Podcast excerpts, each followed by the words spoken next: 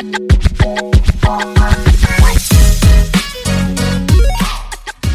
hola. Hola, hola, bebecitas. Sean todos bienvenidos a este nuevo episodio de Copas y Crímenes Live para ustedes por Instagram desde Las Vegas al mundo.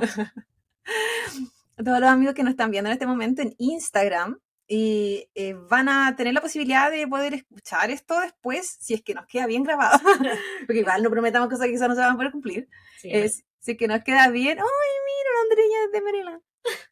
Y nuestra intención es poder después subir igual el video a YouTube, igual subir el, el audio a Spotify y a todas las redes sociales que, lo sigan por ebooks, qué sé Sí. yo. Pero, en fin, yo quiero partir por lo más importante. Mire, dejó los platos sucios para lavarlos en este momento. Y ahora recuerdo que nunca lavé los de acá.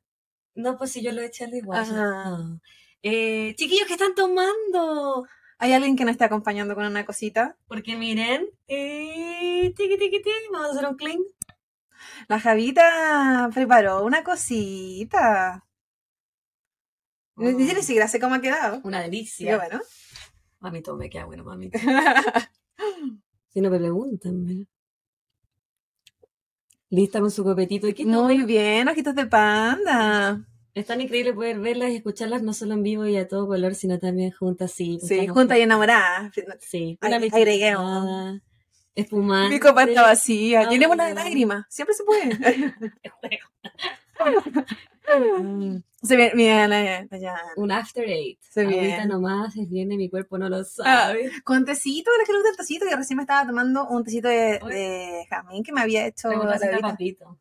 Es que no estamos en, en la localidad de Cleveland. No, pues estamos Ah, en Las Vegas. sí, está bueno. el, el Congo, la Bendy, el Esteban, esos personajes. Esos son los, la mascota. La marca. El papito está bien. Recién eh, su abuela se acaba de reportar diciendo que aún habitaba. sí, está vivo. Sí, no, no viven para contarlo. Soy súper mala copa, pero si la acompaño con un café. Muy bien. Sí, uno, tarde el café, amiga. ¿Pero dónde está? Pues no sabemos. Yo me imagino que tarde. Con lo que sea que no. Un té con las tazas. Está bueno. Aquí con la agüita nomás, por mientras. Yo camino a la Eh. casa en micro, pero no me la pierdo. No. Ay, que son esforzados. Sí.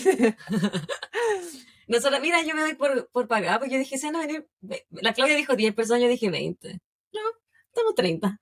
La clave es como la estrellita de Mario Bros. la película. ¿Por qué?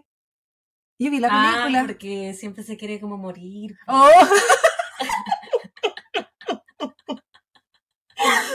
bueno, sí, po. Y como que tú justo estoy con manguita. Puede ser el efecto de la estrellita. Oh, saluda a Kike. Qué risa, La Paz. Es que mira, ya, ya me conocen. Sí, pues la Claudia siempre se quiere morir. Sí, justo estábamos hablando hoy día. Todos los días hablamos de que te quieres morir, Claudia. Y yo te reto. Lo que aguante nomás, amiga Tania. Lo que sea que se aguante, si... si después esto va a estar grabado, así que lo que nos pueda acompañar en nuestra... También es mi primera... ¿Qué? ¿De live? po. Ah, no, pues hicimos live la otra vez. ¿Cuándo hicimos un ¿Y live? el caballero? Eh, Ah, pero... qué Pato. Pato. Y Pato nos invitó, Pero no. pero con respeto. ¿Viste? Que quería las lágrimas, me puso. Sí, Pucha. Pero Claudia, si no se puede Es volver. que se van tan rápido. Pero que ahora porque lindo verlas en persona, lo único que no disfruto de escucharlas beber, no porque no es, sino porque me tienta. Pero esa es la Javi, la Javi Siempre. alcohólica y busca que el resto tenga Uh. problemas hepáticos. Y yo los tuve. Pero ligado tipo órgano que se requiere, chiquillo. Usted tranquilo, yo nerviosa. Si yo pude, todos podemos. Sí. Y díganos de dónde la están viendo, escuchando, para lo menos saber si allá es de noche, no es de noche. Pues acá de día, pues a las 7. Acá, claro. Si yo estuviera en mi pueblo, allá serían las Dice 10. la Pati, weón, guarda el live. Ya, pero dime cómo se guarda, pues weón. Oh, pero se pone- no se pone al final, se pone desde ya. Es que nosotros somos Eduquen, ¿no? Como tu mami que dijo que estaba así que mi mamá. ¿Cómo se guarda el live, Que, cabrón? que mi mami no vea esto. ¿Alguien sabe? ¿Alguien que nos eduque? Sí, somos de Chile. Mira, la Esperina está diciendo que están de- desde Pucón, Bonito Pucón. desde Chile, desde Maryland. Son las 10 allá. Claro, Maryland tiene un horario parecido al mío. Sí, pues. En Cleveland. El mismo, Claudia. Ah, uy, qué sé yo. Ya, Final pues, chiquillos, aparece. ¿cómo se guarda Ah, dice que al final aparece, nos están indicando. Ah. Ah, ya, ok. Sí, sí lo vamos a guardar, cabros. Pero igual lo estamos Sí. grabando en mi computador. Desde María Pinto, zona rural de la región metropolitana. ¿Nunca estaba ahí? ¿Tú has estado ahí? No. Desde La Serena, mi familia es de allá. En Argentina son las 11, llegando recién del trabajo desde Puente Alto. Ay, qué tarde. Santiago a las 10, desde Valdivia, desde México. Uh, Con un Fernet. Levántame el dedito. Pero receta con Borgoña, pero de vino más barato que encontré. Cuando te, mira la- te da la opción, dice la Noelia. Así que gra- gracias por educarnos, chiquillos. Algo me iba a preguntar yo de los live, aparte de eso. Eh, ¿Existe alguna duración así como que te pone de tope para, para poder guardarlo o da lo mismo? Desde Calama. El Nelson Tapia. Como el arquero. ¿Alguien sabe qué nos puede decir? Bueno, pero si no comenzáis nunca el caso, Sí. nos vamos a quedar sin tiempo. No hay que pasar si hay que cortarlo. Uy, saludos para Ecuador. ¿Tú fuiste a Yo estuve en Ecuador, estuve en Montañita. en- Sí, no es más barato en el. Es verdad. Qué cartón, ¿eh? Se encuentra por los Estados juntos. No me acuerdo qué marca compré, pero valía como 5 dólares. Antes compraba Casillero del Diablo. Me, me crees muy fifi porque acá es más caro el Sí, vino chileno, po. No, no es comparable, pero ahora yo soy muy, muy barata. Sí, bueno, los míos son más baratos que la mierda. po. Pero si ahora vamos, es, el live es para que hablemos de crímenes, Sí, po, po, Tania. Aparte de, de hacernos la simpática y aquí compartir un ratito. Y la muy, muy. Sí, pues estamos en, en el periodo intro nomás. Pero no, pues sí. Es que no podemos agarrar el celular porque voy a destruir toda la escenografía. pero, pero en el fondo, si ustedes ven a través de mis ojos que están brillando, está- tenemos el, el caso que se viene en un ratito. Sí, yo creo que unos dos minutitos más. Vamos a partir por lo que siempre Sí. partimos, por toda nuestra vida, que es lo más importante del podcast. Claro. Ajá. Hoy día, ¿qué hicimos, Claudia? Hoy día grabamos. El amor. Hoy día grabamos un, un episodio que no sé qué va a salir primero, si va a salir este que hablemos hoy día o si va a salir el otro. Pero hoy van, se van a dar cuenta. Las intros son las mejores. Y En la mañana grabamos un Sí. episodio mío. Eh, teníamos la duda en... Bueno, hemos tenido la duda toda la semana si es que íbamos a... El live iba a ser un episodio de la Claudia o un episodio mío. Pero decidimos ir por el tuyo porque continúa con la temática del último episodio que, que tiramos el lunes. Po. porque estamos en semana de Hola, secuestro. Dani, con, con doble L. Ay, la Daniela con doble L, que no, que no sabía leerlo. Y tú tampoco. No, yo no misma- Yo no sé hablar. Entonces, después de discutir eso, quedamos que iba a ser tu episodio. Hicimos empanadas, chiquillos, Mm, deliciosas. hicimos, me suena caleta de gente, así como mucha gente cuando se junta y hace algo. Me quedaron súper ricas. ¿Pero quién te estaba apoyando? Yo apenas las estoy siguiendo y fue por una amiga que me las recomendó, la verdad. No he visto mucho de su contenido, las sigo en YouTube, ya que es ahí donde paso más. Yo también, Tania. Yo siempre estoy en YouTube. Yo nunca. En la raja siempre la escucho, soy Daniela Clondure. eh, y sí, pues la- esta semana, la semana pasada, se nos unió mucha, mucha gente. Ujú. Y nos encanta cuando es por recomendaciones porque significa que ya les gusta, pues. ¿no? pues también cuando la Javita esforzadamente hacía el puerta a puerta virtual, también ahí llegó mucha gente. sin dedo. Pero, mira, Oye, ¿ustedes cachan? Por la ejemplo, Camila, saber, LC. los chiquillos que están acá, ustedes saben que yo soy la Javi, ¿cierto? Y la Claudia es Ah, la Claudia. Porque la Claudia siempre nos cambiaron nombre y nosotros decidimos que igual es como entretenido engañarlos. FRNN Sí, somos de pareja. 16. Hola. Somos pareja. Porfa, ya confianza en amiga, son pareja. Sí, pero es que no, una, es que no es secreto.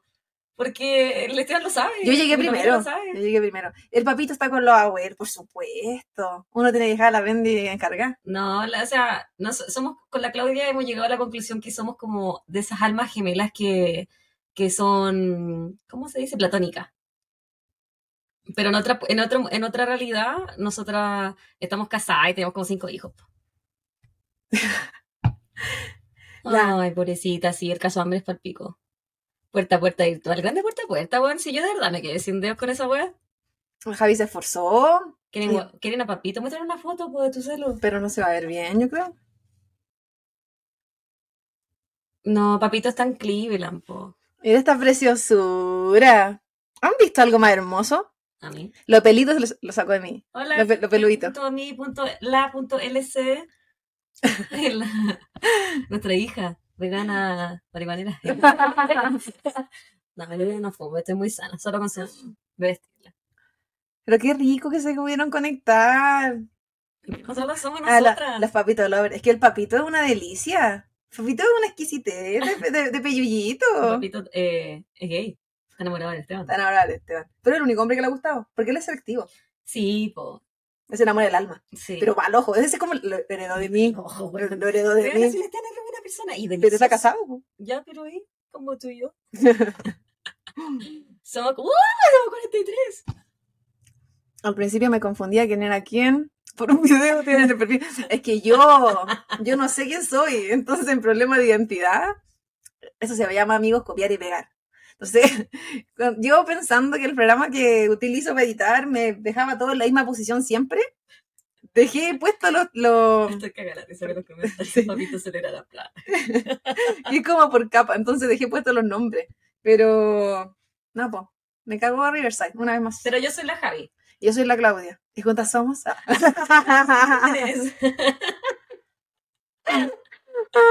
Ay, Qué lindo es como lo imaginé. Ah, ahora el beso. Ojalá. No, me celebrará el Pride. Sí. Ya te lo ¿verdad? Ah, pero no lo yo. Es que yo voy más rápido. Sí. Sí, papi. Ya, pero sigan escribiendo, pues sí. ¿O quieren que empecemos? ¿Quieren que empecemos el caso? ¿O quieren La- la, Claudia? Yo La no amiga de Argentina debe estar pensando que todo el mundo está hablando de. Sí, está, la Claudia está en mi casa. Está en mi pieza, de hecho. En mi cama. Porque ven que la luz es roja, porque a la Javi le encanta el- la, la temática motel, Sí. la temática pasional. No, no sé yo, pero a Esteban le gusta. Vamos. Sí, mi, mi pieza está de color rojo eh, porque es más sensual. Juntos somos la claja. ¿Qué me hacen tanto reír? Ay, estoy pegando Pero la deja pegar a la weá, pero ponlo delante. No, no déjalo así. Ponlo acá. Que si se me cae. No, pero si ya te voy bajando la weá. Conidad. Hola bebé, la sigo hace rato y me gustaría escuchar un capítulo sobre el caso Narumi. Mm. Con Idad, Y- mándanos un, un, Un mensaje- mensaje, interno para, para acordarnos, para porque en este momento no lo podemos notar. En el caso de autospicio, mi mamá la escuchaba, mi mamá tiraba, pura tirada por la... Ah, Inacción de las policías. Terrible. El... Justo hoy día estábamos hablando de eso. Sí. Estábamos hablando de los casos que eh, más nos han marcado y cómo no, eh, hemos, ido perdido, per- hemos, hemos ido perdiendo sensibilidad con ciertos casos. Por lo mismo, porque hemos visto tantas cosas malas una tras otra. más alcohol, más amor lésbico, igual perfección. La cosa es que el caso de, auto, de alto hospicio, para que vean que siempre me interrumpe, si nosotros cuando estamos grabando, no. Eh, yo lloré, lloré con los reportajes de alto hospicio porque duele, duele lo que pasa, duele ver las familias sufrir, duele ver los casos, duele todo. Por eso hoy día traje un caso que es mucho más suavito. Que duele más. No, un caso que es mucho más suavito, más Instagram friendly. Saludos de Rengo, yo nunca estaba en Rengo, ya lo habíamos hablado, el de Narumi. ¿Quién fue la primera de las dos que le gustó o le llamó la atención sobre la historia de los crímenes? A mí. Este es como la, los challenges de YouTube. ya, pero eh, queremos saber si están listos para leer el caso, porque yo igual tengo que ir al cine después. Pero igual que un rato. No, sí, igual queda su resto. Escucha la venderita. Está bien, está con su padre. Se caga de calor, weona. Y, vos estás con 5 kilos atrás. Yo también, pero eso demuestra que estamos pasándolo bien. Sí, pueden comentar. eh, Yo voy a ir interrumpiendo a la Claudia como siempre. eh, mientras ella hace su eterno caso de 16 páginas. Ay, qué risa. ¿Estamos listos, hermanos? Porque ya llevamos 14 minutos. Sí, nos lanzamos ya, pero nos mantenemos 20.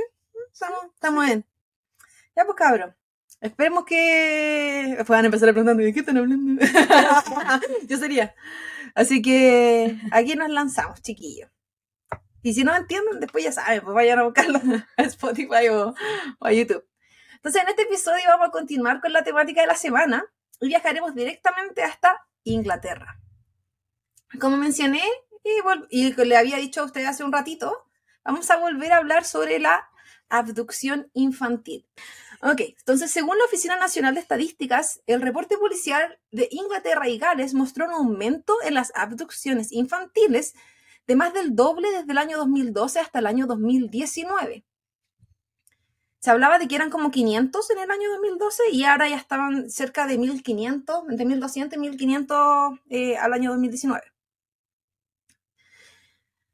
Además, distintos estudios han demostrado que es más probable que esto ocurra a través de un miembro de la familia que de un completo extraño, como por ejemplo por los padres sin custodia o por familiares muy cercanos.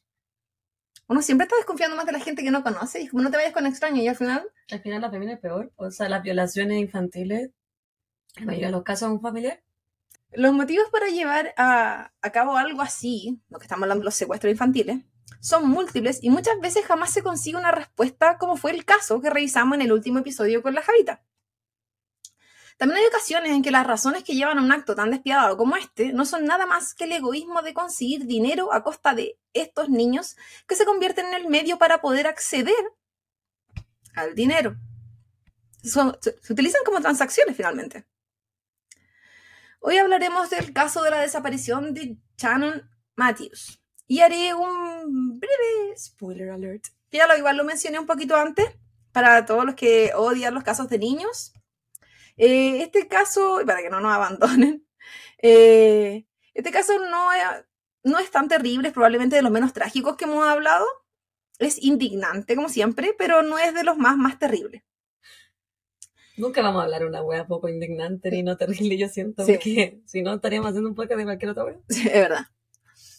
Entonces, Shannon Louise Ma- Matthews nació el 9 de septiembre de 1998 en West Yorkshire, ya, no esto, ¿no? Inglaterra.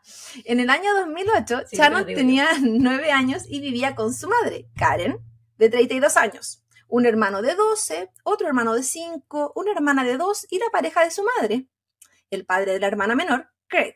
Qué joven la mamá. Sí, Craig Menhan. Él tenía 22 años. Ambos tenían una diferencia de edad de 10 años y habían comenzado la relación cuando Craig tenía 18. Karen, la madre, no trabajaba en ninguna actividad remunerada, porque ya sabemos que cuando la gente está en la casa va al trabajo. Su pareja era quien mantenía, entre comillas, económicamente el hogar con un trabajo que tenía en un supermercado local. No eran una familia de dinero, de hecho, muy por el contrario, vivían en condiciones bastante precarias. Y aunque Karen se encontraba en la casa, ella en verdad no se dedicaba a las labores del hogar o del cuidado de sus hijos. Los pequeños faltaban a sus citas médicas y al colegio constantemente, y cuando se presentaban eran con notoria falta de higiene. Además, la alimentación tampoco era la mejor. Se decía que ellos por lo general tenían sus refrigeradores vacíos. Y uno dice, sí, hay casas en situación de pobreza que quizás no tienen, pero era como que solo había es no, no tenéis. Claro, y que era como, como, como comían puro alimento enlatado, como estas comidas que no tenés que cocinar, que está como preparada y que es Ya. lo más barato pero lo más malo a la vez. Servicios sociales estaba al tanto de la situación de estos niños y de hecho ellos estaban en un programa de protección. O sea que había negligencia claramente. Y ellos visitaban constantemente la casa de Karen. De hecho, Karen había perdido custodia de sus hijos anteriormente, pero no de los que ella tenía. Mm. Aquí se habla de que Karen había cursado su primer embarazo a los 20 años. Yo no saqué las cuentas de las matemáticas, pero eso era lo que había encontrado. Tenía siete hijos y vivía con cuatro de cinco padres diferentes. Nunca había trabajado, nunca se le había registrado ningún trabajo formal en su vida.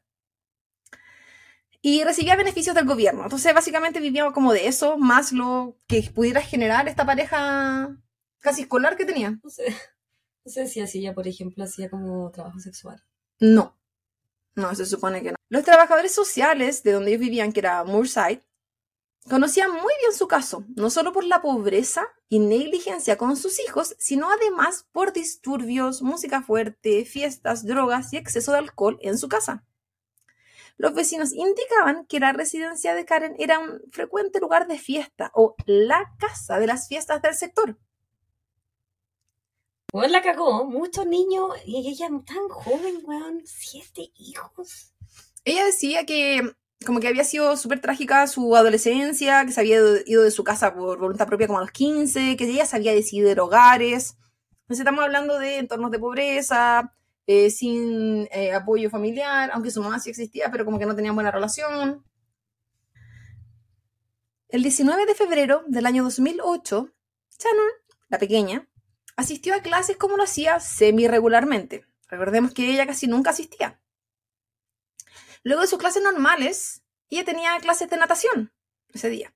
Y era una de sus actividades favoritas. Cerca de las 3 de la tarde, las cámaras del colegio mostraban cuando Shannon se retiraba del colegio como todos los otros niños. Se ve la puerta del colegio como estas típicas puertas como de vidrio que se abre solita. y se veía saliendo con su mochila y todo el resto de los niños. Esta es la última imagen que había hecho. A las 6.48 pm de ese mismo día, es decir, un poquito más de tres horas luego de que la cámara la, la mostrara, la policía recibió un llamado desde Karen, la madre, reportando la desaparición de su hija, de tan solo nueve años. Al día siguiente, Karen aparece en todas las noticias, notoriamente afligida, pidiéndole a su hija de nueve años que si veía estas noticias, volviera a la casa, como que hubiese sido voluntario. Y además que si alguien la veía, que la devolviera a salvo. Todas las apariciones públicas de Karen fueron siempre criticadas porque eran bastante erráticas. ¿Se veía drogada? No, se veía triste en su mayoría, pero era como triste aquí, se da vuelta, se estaba riendo. Pero todo el mundo era como, no hay que juzgar porque todos llevamos el dolor de una manera diferente. Sí. A mí me recordó igual el caso de México. ¿Te acuerdas la niña? ¿De la que... Paulette? Exacto, la pequeña Pop. Como que habían características. 24 horas más tarde de la desaparición de Shannon, 200 policías salieron en su búsqueda. Toda la comunidad puso los pies en la calle. Mujeres pertenecientes a asociaciones del vecindario se organizaron e imprimieron poleras, carteles y pancartas. Toda la ciudad estaba en la búsqueda de Shannon. La desaparición de Madeleine McCain, no sé si se recuerdan el, el caso, era aún algo muy reciente y un tema extremadamente sensible en Inglaterra, por lo que nadie quería que Shannon fuera un, el siguiente caso de una niña desaparecida. Y por eso la policía entendía que debían actuar rápido, porque se sabe que las primeras 48 horas son eh, primordiales para encontrarla con vida. Pero como yo dije en el, al menos acá, por la, Sí, las también. primeras tres horas. No, allá, moría la gran- allá hablaban, de, la sí, hablaban de que 48 horas como que ya perdía la esperanza. De hecho, ya no, ya no seguían buscando la con vida. Había una serie acá, po, The First 48. ¿Sí? se- que era- eh, bueno, no era una serie ficticia, po, donde hablaban de los casos de las primeras 48 horas de, de cómo tenían las cosas que tenían que hacer para poder encontrar a la persona que estaba desaparecida, porque si no, era el gran porcentaje de que podían estar muertos. Como para contextualizar por qué la sociedad en ese entonces, en esa localidad, aún estaba tan sensible por el caso de Madeleine, es porque este había ocurrido en mayo del 2007. Y esto, lo que estaba pasando con Shannon, era en febrero del 2008. Era una separación de meses. No era Mm. como ahora que uno dice, oh, lleva tantos años, ha pasado tanto. No. Hace poquito. Y también eh, la, la comunidad no quería que se viera una diferencia, porque en el caso de Madeleine se habló de que todo lo que se hizo policialmente era tanto porque los papás eran médicos que tenían muy buena situación, que estaban vacacionando en Portugal con amigos y tenían una casona. En cambio, aquí estamos hablando de personas de un barrio extremadamente pobre, múltiples hijos, múltiples padres, vivienda social, que no trabajaban. Incluso ellos mismos decían, porque los diarios eran súper crueles en ese entonces, hacían un comparativo de que Madeline, por ejemplo, era rubia, era de, de tales características físicas versus esta otra niña que no era así. Entonces, hacían mucho la diferencia de dinero bonito, pobre no bonito. Mm. Muy, muy chile. Muy chile, sí. Pero se da en todas partes, amigo. Inglaterra, para que vea. Yo le muestro que el mundo es una mierda en cualquier rincón. La policía comenzó a revisar casa por casa y calle por calle en la cercanía de la ciudad y el colegio, porque el colegio de ella era, quedaba cerca como de una milla, del, una milla y media de donde estaba la Ya, casa. Son como dos kilómetros. Es Súper cerca, cerca. weón, un par de cuadras. Ujú. Más de 3.000 casas y 1.500 au- autos fueron revisados. La búsqueda era intensa y se le pidió a la madre y al padrastro que no participaran, así que no salieran a las calles. Lo que el mismo Craig indicó en una entrevista que entendía porque le habían explicado que ellos podían terminar interfiriendo en la búsqueda más que ayudando. Entonces le dijeron como quédense en la casa, pero también había algo más ahí, ya llegaremos. En Moorside, en la localidad, es- esta- estaba atravesando por un momento de vulnerabilidad, delincuencia y drogas. Las noticias todos los días explotaban con reportajes de este tipo, muy a lo Chile también. Y los representantes públicos solo sabían hablar de ello en constantes conferencias y televisión. Es como pasa cuando hay mucha delincuencia o en verdad es la noticia del momento. eh, es todo lo que las noticias hablan. Y en ese momento, Moorside era la localidad de, digamos, hablemos del lugar malo. Pobre y aparte. Esa situación hacía que la gente, la comunidad sintiera que era súper importante, en verdad, ponerse en acción. Porque si estaba todo esto pasando de las drogas, la delincuencia y todo eso, era como, alguien le puede estar haciendo algo a la niña. Además, que ellos sabían, porque esto es como información pública, que en 32 kilómetros a la redonda de donde vivía y donde estaba el colegio ubicado, había 1.400 delincuentes sexuales. ¿Por qué te pensará, ¿de dó- ¿a dónde se va a ir a vivir un delincuente sexual que salió de la cárcel? A un lugar pobre, po. Sí, a un lugar pobre, pero ellos no tienen, por ejemplo... Sí, no- pues saben no les- quiénes son, pero tienen que investigarlos, po. Y son 1.400. Pero no les pueden negar que vivan ahí, cerca, tan cerca de un colegio. Es 32 kilómetros, pues tienen un límite de kilómetros, quizás 32 es más allá. Entonces, No, no, pero 1400, pues bueno. ¿Cómo puede haber tanto culiado enfermo? asquerosos. Las teorías que se barajaban en este caso eran múltiples. Y se incluía incluso la posibilidad de que Shannon se hubiese ido por su propia voluntad.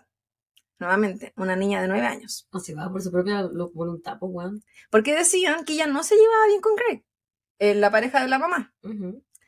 Y además, esto se acompañó de los dichos de la abuela y el tío, la, la mamá y el hermano de Karen, que dijeron que era porque Craig le pegaba. Pero nuevamente, es una niña de nueve años. No se puede ir por forma voluntaria. Claro, después no, me voy a natación y después de eso me voy con mi mochilita. Tengo todo planeado. Un niño de nueve años, no planea eso. No. El 21 de febrero ya habían pasado 48 horas de la desaparición de Chan. Y la policía decidió intensificar la búsqueda, porque ya habíamos dicho, las 40 y- 48 horas iniciales son demasiado eh, importantes. Entonces, como la policía decidió intensificar la búsqueda, agregaron 50 policías más. Entonces, de los 200 pasaron a 250 y 60 detectives más. Ellos sabían que mientras más tiempo pasaba, era más difícil encontrarla con vida. De hecho, ya llegaba un punto que para ellos era como... Está buscando el cadáver. El 23 de febrero cursaban su cuarto día de búsqueda. Y este era las... Al cursar el cuarto día, vendría siendo la segunda investigación o la segunda búsqueda más grande que se estaba realizando en ese sector, en la vida. La anterior había sido por el asesino serial, el famoso de... ¿Tú lo puedes decir? Yorkshire Ripper. The Yorkshire Ripper. esta, este cuarto día hacía que la policía en verdad tuviera unas expectativas cada vez más bajas de encontrarla con vida. De hecho, empleó la mitad de los perros encargados de rastrear cadáveres de Inglaterra. Tenían, De Inglaterra. sí, eran, creo que eran 34 y ellos tenían 17 de los perros solo trabajando para este caso. Y es porque en verdad ellos creían que ya era el cadáver, ¿no? La policía comenzó los interrogatorios a la familia de Karen. No a la familia en general, la familia completa. Karen lloraba desconsoladamente cada vez que eh, ella estaba frente a la policía. En la entrevista indicó que no tenía idea dónde podría encontrarse Shannon, pero que ella creía que no se había ido sola, ya que eso no era su forma de ser. Nuevamente, una niña de nueve años. No es su forma de ser. La policía no creía completamente en la preocupación de Karen. Y de hecho, Es que siempre piensan que es la familia. po. es que era errática. La forma de, ella de actuar, la forma de... Pasó que entre toda esta búsqueda, un día fue la policía a la casa de ella. Bueno, investigadores, porque no era la policía, eran como peritos. Y, y ella estaba sentada en un sillón, en el otro estaba el Craig jugando Play. O una consola, decían Play, creo. Y ellos estaban riendo y qué sé yo. Ah, súper preocupados los colegas. Y tu hija lleva Dios desaparecido. Tu hija de nueve años que no sabía qué pasó, que no tenía idea. Entonces para ellos era como, ¿esto en serio? Tenemos 250 policías afuera, 60 detectives, 17 perritos. Toda la comunidad, la comunidad que nadie le pidió que participara, dejó de ir a sus trabajos para estar en la calle por ella.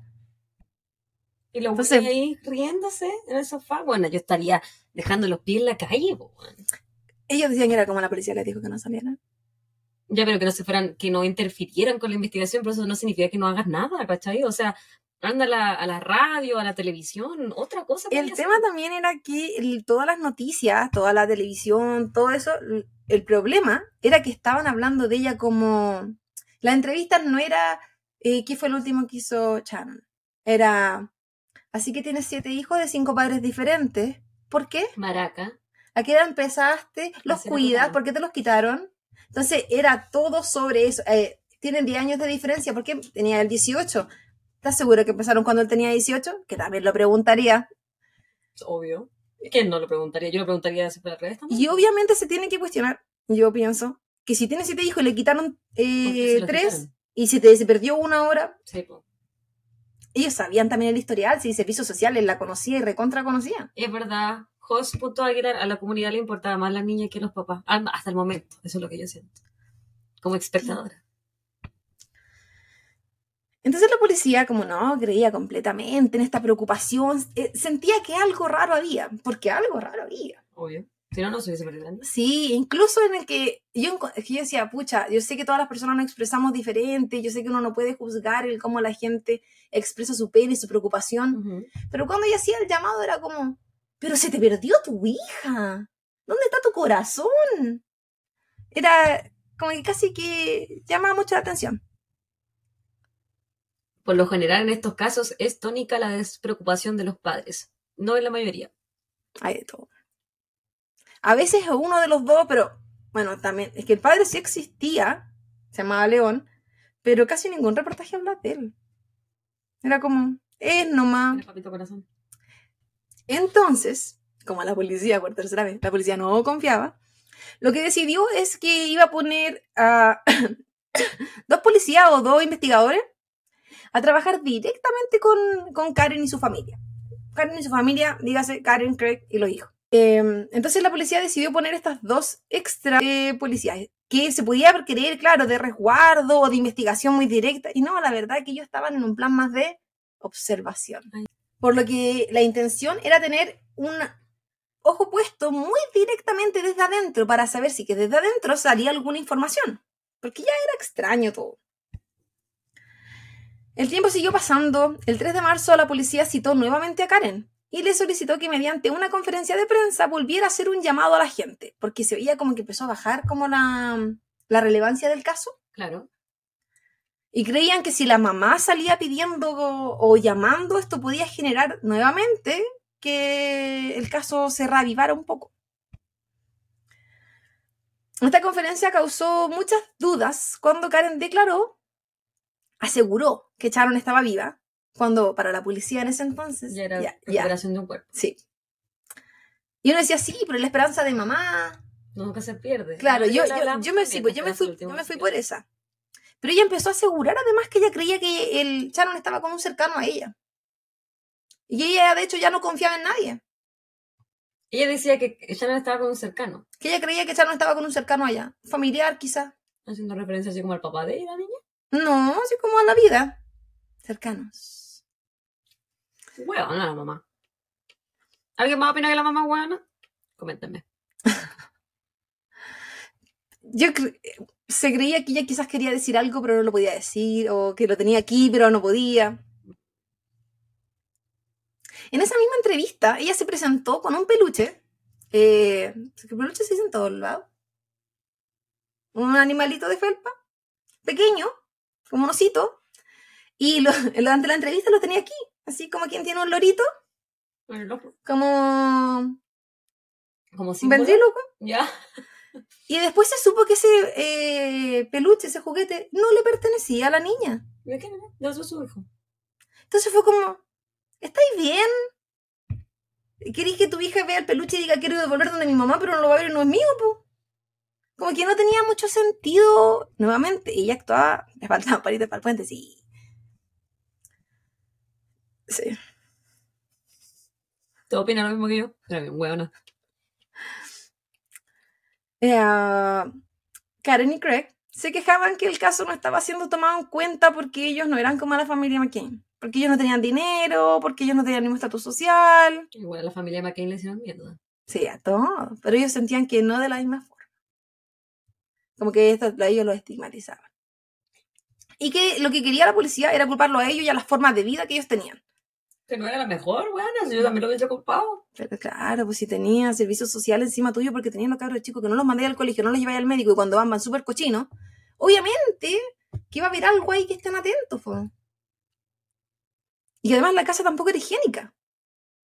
La peor de los casos. Porque mi abuela decía, "Mm, pobre pero no sucio. ¿Es verdad? El 13 de marzo la investigación llevaba 23 días. Para la policía esto era, estamos buscando el cuerpo nomás. Y habían absolutamente cero pistas de la niña. Cero. Imp- Impresionante con todo el despliegue que tenían, que no, había nada de pista. Entonces comenzaron más interrogatorios, más y nuevos interrogatorios. Durante estos, una de estas personas mencionó a Mike Donovan, que la policía nunca había escuchado ese nombre antes, de parte de nadie, de todos los interrogatorios que habían hecho. Mike Donovan era familiar de Craig.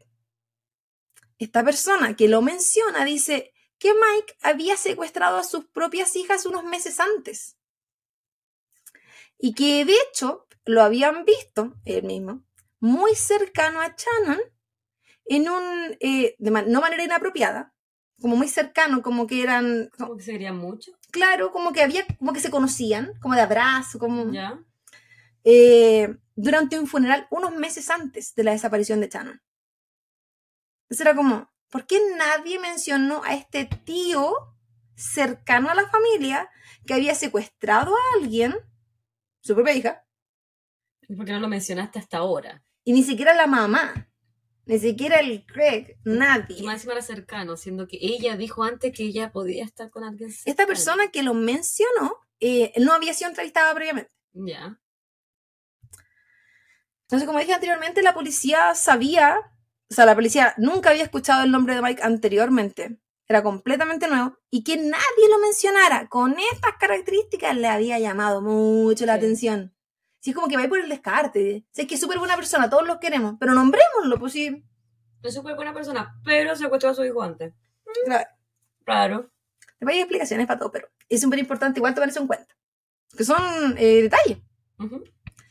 Detalles que sobre todo marcan el que tú crees que estás igual por sobre la ley o no crees en la ley o tienes cierta cuestión de yo hago lo que yo quiero o yo quizás no tengo la inteligencia social, no sé si existe esa inteligencia, como para determinar, para Como de seguir las leyes sociales. Ah. Como que me cuesta seguir las leyes sociales. Pues. Pero no de ese estilo, sino que porque hay más un tema cognitivo. Ya. podían haber muchas alternativas. Que la habían. Al día siguiente de que esta persona diera el nombre de Mike, claro, cierto, Lali. El día 14 de marzo, a las 12.45 pm, la policía llegó a la casa de Mike Donovan. Esta se encontraba a un kilómetro y medio de la casa de Karen. Era cerquita. Súper cerca, cerca del colegio, cerca, cerca de todo. Al escuchar a la policía, Mike y Shannon se escondieron debajo de la cama mientras la policía accedía al departamento. ¿Dónde estaba Shannon? Mientras los investigadores registraban la casa, que era un departamento bien pequeño, Pero la policía se empezó a registrar su departamento mientras él estaba escondido bajo la cama. la policía llegó, empezó a golpear la puerta. Ya, Mike. Mike. Él agarró a Shannon, vamos a escondernos debajo de la cama. La policía entró y ellos ya estaban debajo de la cama. Y era una cama pobre, igual, pues, no, si era como una tabla de madera. Era como que fuera hecha como muy, man- muy, muy eh, claro, muy casera. Como de Cholguán. Claro. Y arriba supuestamente iba el colchón. Pero ellos estaban en este espacio que quedaba como un cuadradito que quedaba debajo entre el piso y la... Y este Cholguán. como unas camas como medio antiguas. Sí. Como hecha mano igual. Entonces, como les dije anteriormente, la policía entró, comenzó a registrar la casa y no veían nada, pero veían que había estado previamente habitada, porque habían cosas. Habían dibujos, Había comida, sí. Había ropa. Como que hubo alguien ahí. Ya. No era como que una casa que no había. Mientras ellos estaban debajo de la cama. Y de repente la policía escucha una voz de niña. Y no estamos hablando de un despliegue de policía, eran como tres investigadores nomás. Si iban a preguntarle a Mike como cosas, pues si no iban a detenerlo, si no sabían nada. En- alguien lo había nombrado y ellos querían interrogarlo. Un concurso de hueones en este caso. Pero amigo. ¿Cuánto tiempo había pasado? Bueno, 23 días hasta que escucharon el nombre de Mike. Y eso fue al día siguiente, el día 24. Salud por ese chiquillo. La Javita está con un control de fruta. Me quedó delicioso esta wea. Días de la desaparición, eh, 24 días. Este es el día que estaba, el día que apareció, digamos, el día 24. ¿Te sirvo más? No, está bien, bebita. Entonces, cuando la policía escuchó la voz de esta niña, fue como no nos vamos nada. No, si acá hay algo. Y no son hueones los pagos. Era, más como... Creo, no, no sé. Se devolvió y fue a la pieza. Porque de ahí escuchó el sonido. Ya. Miro debajo de la cama. ¿Y quién estaba ahí? La Shannon. Shannon. La sacó rápidamente, la tomó en brazos y empezó a gritar, la encontré, la encontré. Mientras el Mike todavía estaba ahí metido. Pero yo no sabía. Ah. ¿Pero Ya. cómo tan? ¿Cómo no te das cuenta? No se, ve- no se veía, porque como te dije, era como un, era como que fue, hubiese sido un cajón Ya. muy chiquitito. Entonces, si tú veías la primera persona, es todo lo que veías. ¿Sabes lo que queríamos hecho? Pa- este en vivo, poner fotos, imprimirlas. Y yo voy para la foto del cajón. Pero eso lo ven en YouTube. En YouTube van a ver la foto del cajón y próximamente cuando subamos este caso también va a estar toda la información acá. Entonces sacan a, a la Shannon de ahí. La policía en ese momento creía que estaba rescatando a Shannon del peor monstruo de la vida. Ujú, Obvio. Aparte que- Es que es un secuestrador, pues ¿y quién va a pensar algo bueno en un secuestrador? Nadie. El santo. No, pues sí. Salud por el concurso de hueones, dice Antonio Martínez. Salud. Entonces sacan a la niña, se la llevan. Estaban cosas de minutos. Todo rápido. Sí, ven que ella igual se encontraba bien. No rasguños, no golpes, no marcas. Ella estaba un poco asustada por el tema de la policía que llegó y se tuvo que esconder y como toda esta situación. Una niña de nueve años también. Sí, Y le preguntan de dónde está Mike. Y ella dice, ¿dónde estaba yo? Porque ella no veía nada malo. en- Como que era raro, pero... Entonces la policía se devuelve. Mira debajo de la cama ¿Y el ahí? y ahí estaba, en posición fetal. La misma en que estaba cuando estuvo con la niña. Pero bien, hueón, el Paco. ¿Cachai? Es que sacó a la niña nomás, pues apenas la vio, la sacó. Pero igual, fue. pero weón, nadie más revisó nada. No, pues, se estaban revisando. Aparte, quizás no pensaron que se iban a esconder juntos porque supuestamente la estáis secuestrando. Claro. Entonces, Mm. habrán pensado de otra manera. pues. De hecho, no, era- no, el lugar era súper pobre, como bien carenciado y todo, pero no era lo que ellos esperaban. Porque es un secuestro. Se supone que esperáis como que haya Alguien malo. más aprensión, más amarras, cosas así. Como dije, la policía y los investigadores notaron que Shannon estaba muy tranquila y en buenas condiciones. Y a pesar de la euforia del momento, del rescate, porque ellos estaban, la encontramos y estaba viva, así que nunca pensaron que iba a estar viva. Después de veintitantos días. Mm, po, Ellos le habían perdido la esperanza, sí estaban yendo a buscar al asesino casi. Cualquiera. Realmente este no es el caso que yo pensé, ¿ah? Qué bueno que no hiciste el que te mandé, weón. Eh, entonces ellos aprovecharon, empezaron a hacerle preguntas inmediatamente a la niña. Yo no sé si porque la habrán visto tranquila, pero preguntas suaves, la idea ya no era atacarla ni nada. Y, y ahí le dice que su mamá sí sabía que ella estaba ahí. Entonces, ¿sabía la tuya, po? Ay, perdón, qué ordinaria. Y, y le preguntaron si ella hablaba con su mamá. Y ella le dijo que no, porque el Mike no la dejaba. Así como que no podía hablar, llamar por teléfono a la mamá. Eso nomás. Obviamente no iban a insistir más en la niña. La noticia del rescate de Shannon se volvió noticia nacional rápidamente. Obviamente, porque la encontraron con vida y nunca pensaron que después de 24 días, era como la hueá de los mineros. ¿Verdad? Yo casi lloro con esa weá. Sí. Como dije anteriormente, ellos habían tomado Mike, aparte de, de a Sharon. A Sharon se la llevaron por un servicio de como social, qué sé yo, trabajadores sociales, que obviamente al Mike no. Y a él comenzaron a interrogar.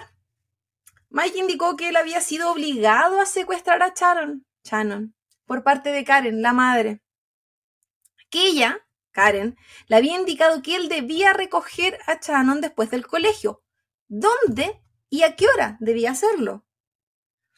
Y que debía tenerla en su departamento hasta que ella le avisara.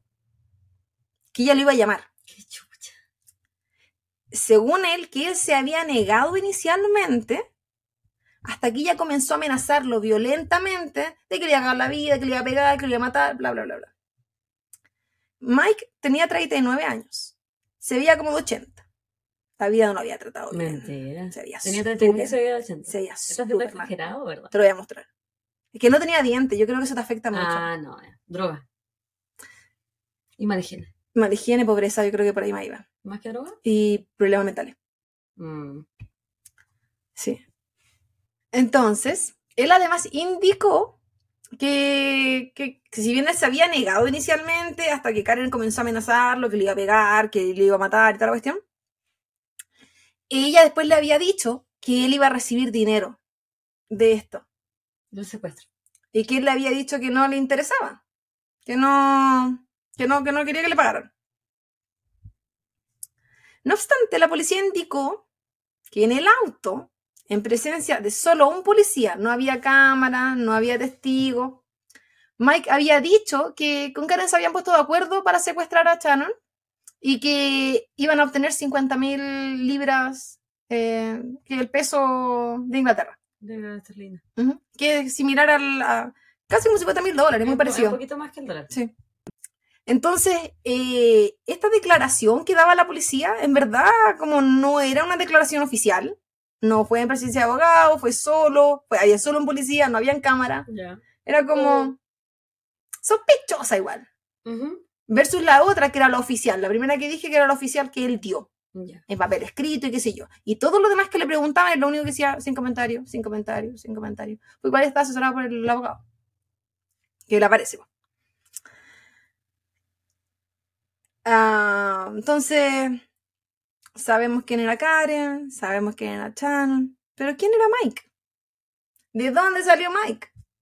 ¿Por qué, mm, por qué le interesaría a Shannon, o sea, a Karen llamar a Mike? Michael Mike Donovan tenía 39 años, como te dije anteriormente, era tío de Craig, era quien era el padrastro de Shannon, lo conocía porque él, se habían conocido en un, antes de un funeral, porque al funeral ya eran cariñosos, ya había cercanía, Ya. pero Mike Donovan no era su primer nombre legal. ¿Se lo había cambiado? Su nombre legal y por el que muchos lo conocían era Paul Drake. Y es por esto que cuando salieron los árboles genealógicos, No estaba él. él no iba a salir porque mucha gente de su familia ni siquiera le decía por el verdadero nombre actual, que era legalmente su nombre. Entonces era como un personaje casi perfecto para utilizarlo en este sentido, o para hacer algo así. Porque sí, todos raros amigos. Mike se había cambiado el nombre legalmente unos años antes. Él durante su adolescencia no se sentía parte de su familia, no se sentía como en su casa, no se sentía que era parte de la gente de su colegio, siempre se sintió extraño, era poco sociable, eh, actuaba no acorde a su edad, ni siquiera se llevaba bien con sus amigos. Cuando empezaron, cuando empezó a recibir educación diferencial, lo alejaron aún más, porque eres especial. Ya. Entonces él empezó a sentir que menos encajaba en nada. Y él no quería ser Paul Drake. Él no quería hacer eso. Quería ser Donovan. Era, entonces sacó los nombres de, uno, de unas películas y una web. Sí, sí, Donovan me suena a, algo que he visto en la tele, no sé por qué. Y de hecho es porque era Mac Donovan. Era del planeta Nazar, dice la esterlina. No, pero era porque la persona que él, que él admiraba era Mac Donovan, ese era el apellido. Entonces se puso Michael Donovan. Mm. Como que jugó con el apellido ¿Pero de esta- tenía hijos? Que si había ese petróleo. Todavía no llegó a Ibarita. Spoilers. Entonces él había decidido irse de su casa mucho antes de los 18 años, porque él no se sentía parte de ese lugar. Él un día decidió irse y se fue. Y súper bien ahí la familia. Una familia de nueve hijos. Él era uno de los nueve. O sea, pues, que a nadie le importaba que él se fuera. Es que era uno de nuevo, pues, weón. Yo creo que no podía tomar atención a todo, no sé. Entonces que tampoco le interesaba. Años más tarde de que él se fue, él vuelve a la casa. Y vuelve para contar que se va a casar. La- los hermanos, los que asistieron al matrimonio, se dieron cuenta que él ya tenía una hija. ¿Cómo se dan cuenta? Porque estaba ahí en el matrimonio, pues, si ya había nacido. Chucha. Pero es que, es que no eran cercanos. Si él se fue y él volvió a decir, no, me caso, porque quiera ir. Tengo una mamá. Y pues la hermana fue como, uy, parece que sí. Parece refor- que tengo una sobrina. No, como reformó su vida y su matrimonio, la esposa se ve normal, no es el raro que conocimos que se fue de la casa. Pero cero interés en verdad en tener una, tener una relación con él. Al poco tiempo de este matrimonio tuvo una segunda hija, este matrimonio no duró mucho y él quedó con la custodia de sus dos hijas. ¿Cómo era la esposa, que- La ex esposa lo describió como violento, agresivo, que había intentado matarla dos veces y que era adicto a analgésicos fuertes. Intentó matarla, pues, weona. Eso dijo ella. Pero si te intentan matar, ¿por qué no te llevas a tu hija?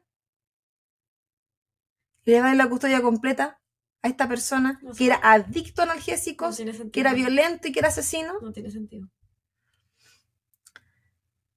Ella eh, decía que él tomó esta adicción a los analgésicos porque él era camionero o era chofer de una línea de repar- repartidor de cosas eh, y había tenido un accidente. A raíz de eso nunca más pudo trabajar por una lesión que obtuvo y empezó a tomar estos medicamentos para el dolor. Ya. Y además empezó a recibir eh, como el disability de acá, que es una, una pensión de discapacidad. Estoy sudando. El buen violento se supone, po, según... ¿Le bajaron la temperatura ahora? Sí, Sí, uno sentía el airecito. sí, en la espaldita. Qué rico, qué cal- calor tenía. Esa era la versión de la esposa, que lo abandonó y lo dejó con la hija. Y yo digo, ya está bien, déjalo, está bien, pues si Igual te no tiene mucho sentido. Pero Que si una persona violenta tú lo abandones con tus hijos porque es, sé, yo creo, como mamá me pongo en el ella lugar tiene que tener un problema también. Pero yo creo, yo también creo que cuando se juntan, dos personas con problemas. Claro, que como se diría, que los palitos se le quedaron en el útero de la mamá. Entonces, es por algo. Es como que se atraen. Siguen sumándose más buenas a la ecuación, dice Christian es verdad. Yo pensé que iba a decir al live. Pucha, me, me emocioné un poco por nada. Solo se van. No, pero somos 40, bueno, si yo pensé que no iba a llegar nadie. Aparte que retarde ya, pues miren, si son las 11, yo ya llego hasta. Sí, yo pensé que era la. O sea, que que nosotros nos tiramos por 20. Es que estamos, estamos, nos vamos por pagar. Yo estoy tan contenta, estoy ebria. Estoy tomando una muestra. Muestra ese frasco, por favor. Todo lo que te has tomado. Te fraco una jarra. Todo lo que tomamos. Un frasco. Está casi Este vaso. vacío, está casi vacío. Entonces, como decía, en una visión muy contraria a la que tenía su esposa, ex esposa, la familia de él, incluso la que lo encontraba súper raro, y los vecinos, porque ves que se quedó a cargo de los niños, Ujú. Decían que él era un papá súper amoroso y súper preocupado, Una persona pero que lamentablemente él tenía muchas limitaciones, Intelectuales. Lo que hacían que él fuera muy negligente en el cuidado de sus hijas. A través del colegio, servicio de... Porque las actas y los reportes que entregaba el colegio, servicios sociales, se enteró de. Se enteró de las hijas, se enteró de que las niñas no iban bien vestidas, que venían sucias, la ropa rota, todas esas características. Que está bien, o sea, es lo que tienen que hacer. Entonces empezaron a investigar su caso. Y el año 2016 le quitaron la custodia de sus niñas. Probablemente le tienen que haber exigido que cumpliera con ciertas cosas y no pudo cumplir porque no podía más que que no quería, lo que yo creo. Y su hija fueron tomadas por servicios sociales. ¿Qué edad tenían las niñas? Preguntar. No sale, no. Intenté buscarlo, pero es como le tapan la identidad y todo. Pero las recreaciones de los de reportaje las mostraban como que fueran como de 12, 13 años, como semi-adolescente. Ya. Se las, la- las mostraban mucho más grandes. ¿Alguien dice algo más? ¿No? ¿Sigo? Y de hecho las niñas ya no querían irse, ya no querían dejar a su papá. Entonces también te dice algo. ¿Has visto la película I Am Sam? Sí, mi corazón, que se me rompe. Como, me- como que me acuerdo un poquito de eso, del Sean Penn. En... Hay un poquito, hay un poquito de eso. Entonces le quitaron a las niñas. Y las niñas se fueron a lo que en Chile sería el Sename. Esto destruyó a Donovan. Completamente. Bueno, te escuché Don Omar. No, Qué enferma. Lo tomen. para no les pase. Disculpa, disculpa. Y después de que le quitaron a su hija, los vecinos indicaron que él ya no era el mismo. Y de hecho que ya ni lo veían. Recordemos que él no trabajaba, pues. Entonces él, si él no era necesario salir, no salía. Y probablemente fue aquí cuando él se empezó a destruir más. Porque las fotos que hay son cuando él ya no tiene dientes y, ya- y esto fue después, pues. Mm. Como que hubiese caído en profunda depresión. Claro. En el 2007, Llegado a Melinda se dijo Don Omar. No soy la única. Gracias, Evelyn. es que yo hablo mal, amigos, es que yo diga mal las cosas. En el 2007, un año después de que le quitaran a las niñas, él solo podía contactarse con sus hijas bajo la supervisión, o sea, hablar de servicios sociales. Pero sus hijas, ya te dije, ellas querían volver con él. Ujú. No se quería Una de ellas estaba en un foster care, estaba con estas casas de cuidado. Y esta niña se consiguió un celular. Ella también sabía que ella no podía contactarse con su papá. Ella también sabía que la única manera de que su papá tuviera contacto con ella era a través de servicios sociales. Y aún así decidió llamarlo y decirle que ella se quería ir con él. Y él le dijo que él no podía. Y esto se sabe porque hay grabaciones. Qué pena. Ella se enojó y empezó a ejercer un poco de manipulación en esta persona Que ya era bien manipulable. Y él le dijo, no te, eh, no te preocupes, esto lo vamos a solucionar. Entonces, días más tarde de esta llamada, él la retira del colegio, cosa que él no podía hacer. Y se la lleva a un lugar que se llama Blackpool, que, que es una parte de la costa de Inglaterra que tiene parques de diversiones. Se registra en un hotel con un nombre falso, se lleva a la niña y tienen un fin de semana como que nunca ellos hubiesen no estado juntos. ¿Y ¿Era, ¿Era la mayor o la menor de la No dicen qué niña fue porque como no te da ninguna información en ningún reportaje. Y que son, están todos, aparte que ya ni siquiera tienen ni mismo nombre ni nada. Eh, y él al volver a la casa, después de esto, porque se fueron un fin de semana, como un día, como que se quedaron, la policía lo estaba esperando. El servicio social lo estaba esperando. Y él se fue preso por secuestro de su hija. Y ese es el caso del secuestro de su propia hija Mm. que tenía la información la policía. ¿Qué es secuestro? Sí, Sí, po. Legalmente te- es secuestro. teóricamente es secuestro. En la práctica es una pena nomás, po. De hecho, el juez, porque lo tomaron preso, desestimó el caso, pero igual quedó con el cargo y toda la cuestión.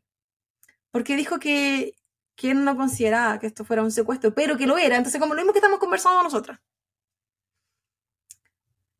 Súper triste. Y no quiero marcar a este secuestrador que igual secuestró a Shannon, sino no es una blanca paloma No.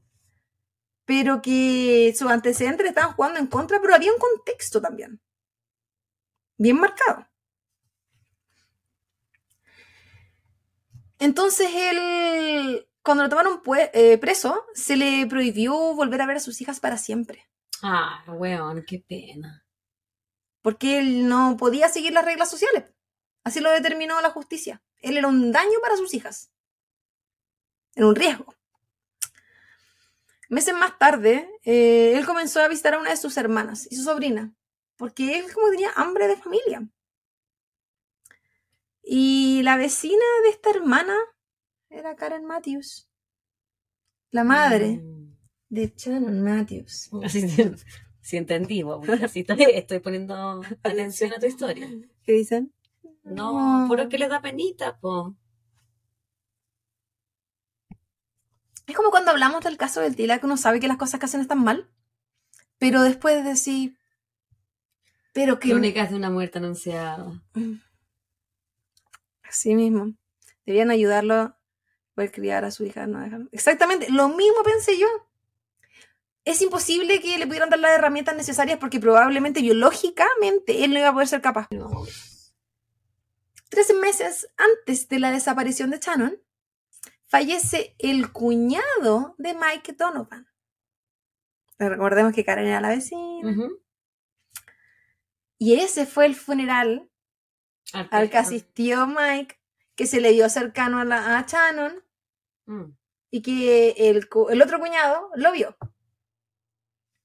Y esas son las respuestas a las interrogantes de quién era. la- Ahí vamos armando la historia.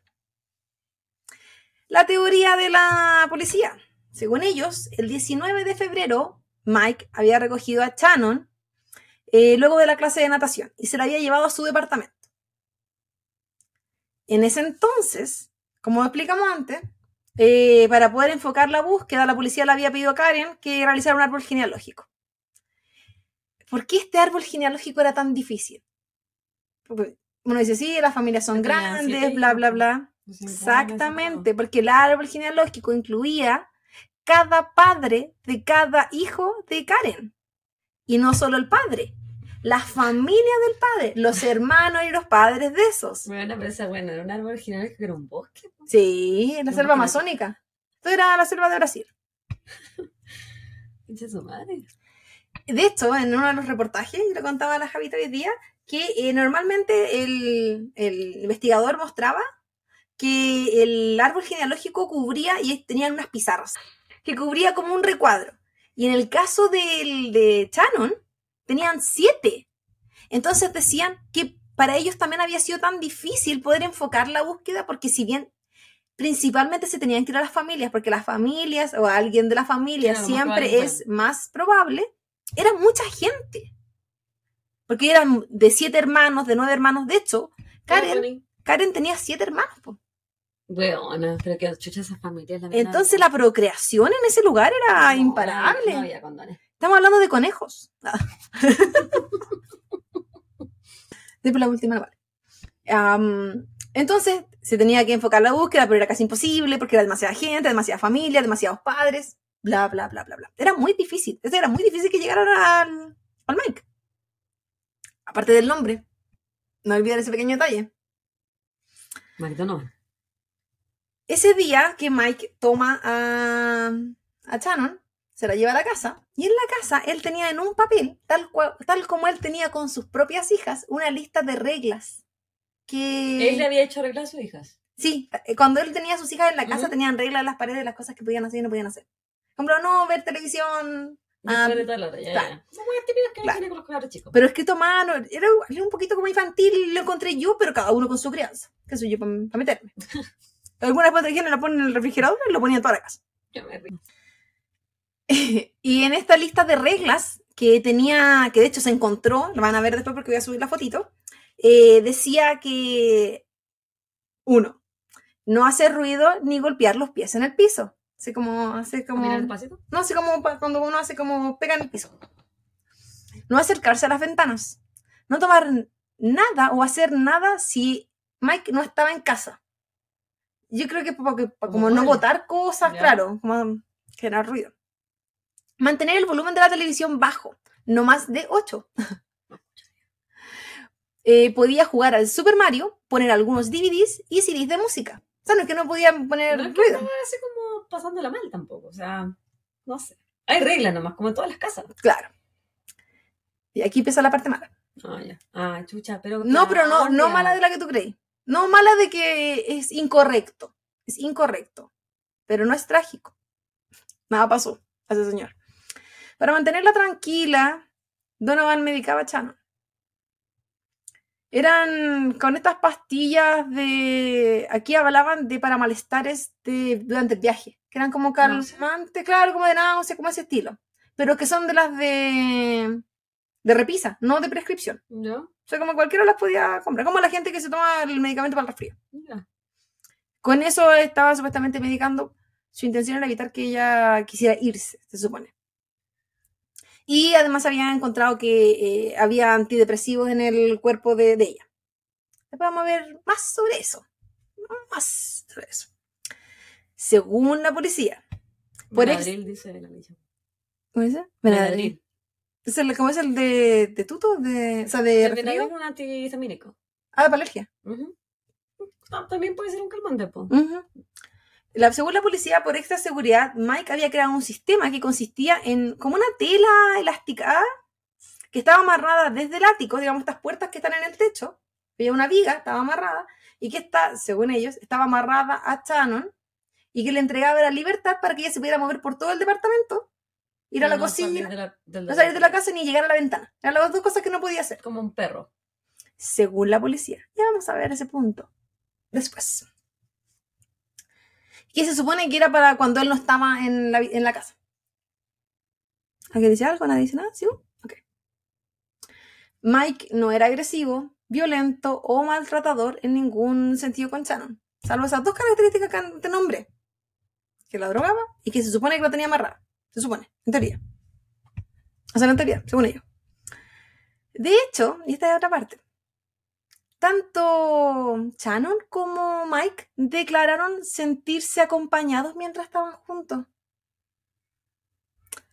La edad mental de Donovan no se correspondía con su edad biológica, por lo que su día se basaba en videojuegos, ver DVDs de caricaturas y comer. Cercanos indicaban que Shannon se sentía cómoda porque esto era probablemente la mayor atención que había recibido en mucho tiempo. Pero corro, pues si tenía, era una de siete. O sea, ¿qué tanta Ella atención? no, po. ah, bueno, pero vivía en la casa Ella. con cuatro, po, Sí, Con pero tres. era una de siete hijos que vivía con tres más. que la mamá no tiene no, este más hijos tenéis menos atención le podéis dar. Y aparte de que estamos hablando con una mamá que es súper inteligente. Súper negligente. po. Entonces decían que ella se sentía igual bien porque te están atendiendo todo el día. po. Era alguien cercano, alguien que ella conocía, Sí. No la estáis pasando mal. se suponía. Solo está un poquito drogada. Muy tonto no era. Tampoco, no- tampoco Sí, la- está la Lali. drogada. Claro, se supone que tenía que ver con, con lo que él también disfrutaba, que se supone que era lo que disfrutaba ella y que él era lo que hacía con sus hijas. Él replicó lo que hacía con sus hijas, se supone, salvo la parte del medicamento. Los mismos juegos, la misma comida, todas esas mismas cosas. Jugamos videojuegos, escuchamos música, lo mismo que él estaba haciendo con su hija dos años antes nomás. Niñas que tenían cercana la edad.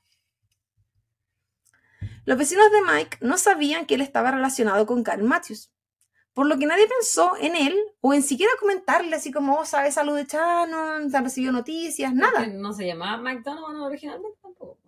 No, pero los vecinos sabían que se llamaba Mike, po. No, pero no sabían que estaban relacionados porque se había cambiado el nombre igual, ¿o no? Sí, no, pero independiente de eso, eso fue muchos años antes, po. Ah. No sabían porque no, no sabían que él iba a ver a su hermana que era vecina de Karen, po. Sí, porque tu vecino no tiene por qué saber dónde vas tú. No conozco a mi vecino. Él más bien era un vecino callado, solitario, del que se desconocía mayoritariamente su vida. Los vecinos sabían que le habían quitado a los niños, porque era solo. Y que, y que había tenido este problema con su esposa. Lo, ellos, ellos sentían más que nada pena. Pena por su soledad, pena por su pobreza, pena por su notoria dificultad de aprendizaje y cognitiva. En ningún caso lo veían como una amenaza o alguien en quien desconfiar. De hecho, una vecina en uno de los reportajes decía que ella confiaba más en decirle a él que le fuera a comprar la mercadería que a su propio hijo. Que no era alguien que así como no ven a mi casa. Qué triste, quería llenar el vacío que dejaron sus hijas. Probablemente hay algo de eso. Era la teoría que. Mira la vida de eso. Entonces, el, el cuñado que había previamente entregado el nombre de Mike a la policía, que había dicho que él había secuestrado, previ- secuestrado previamente a sus propias hijas, que y todas las características de él, Ujú. pues, que lo había visto cercano a Sharon en el funeral, bla, bla, bla. Él, él había tenido dudas antes de ir a declarar. Porque Donovan le estaba pidiendo a él si es que tenía más DVDs de caricatura. Dijeron así como, ya, pero ¿por qué tanta caricatura? ¿Qué tanto ve este hombre? Claro, y ahí es como, pero yo te vi con Shannon, Shannon no está, tú eres cercano a la familia, según este cuñado.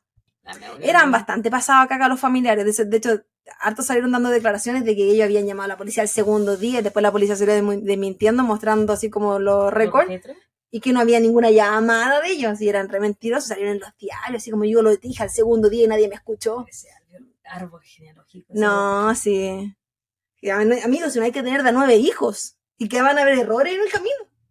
Uno no lo puede hacer con tanta dedicación uno por uno. No. Algo tiene que pasar por ahí. La policía describía a Donovan como un hombre con una limitación intelectual extrema.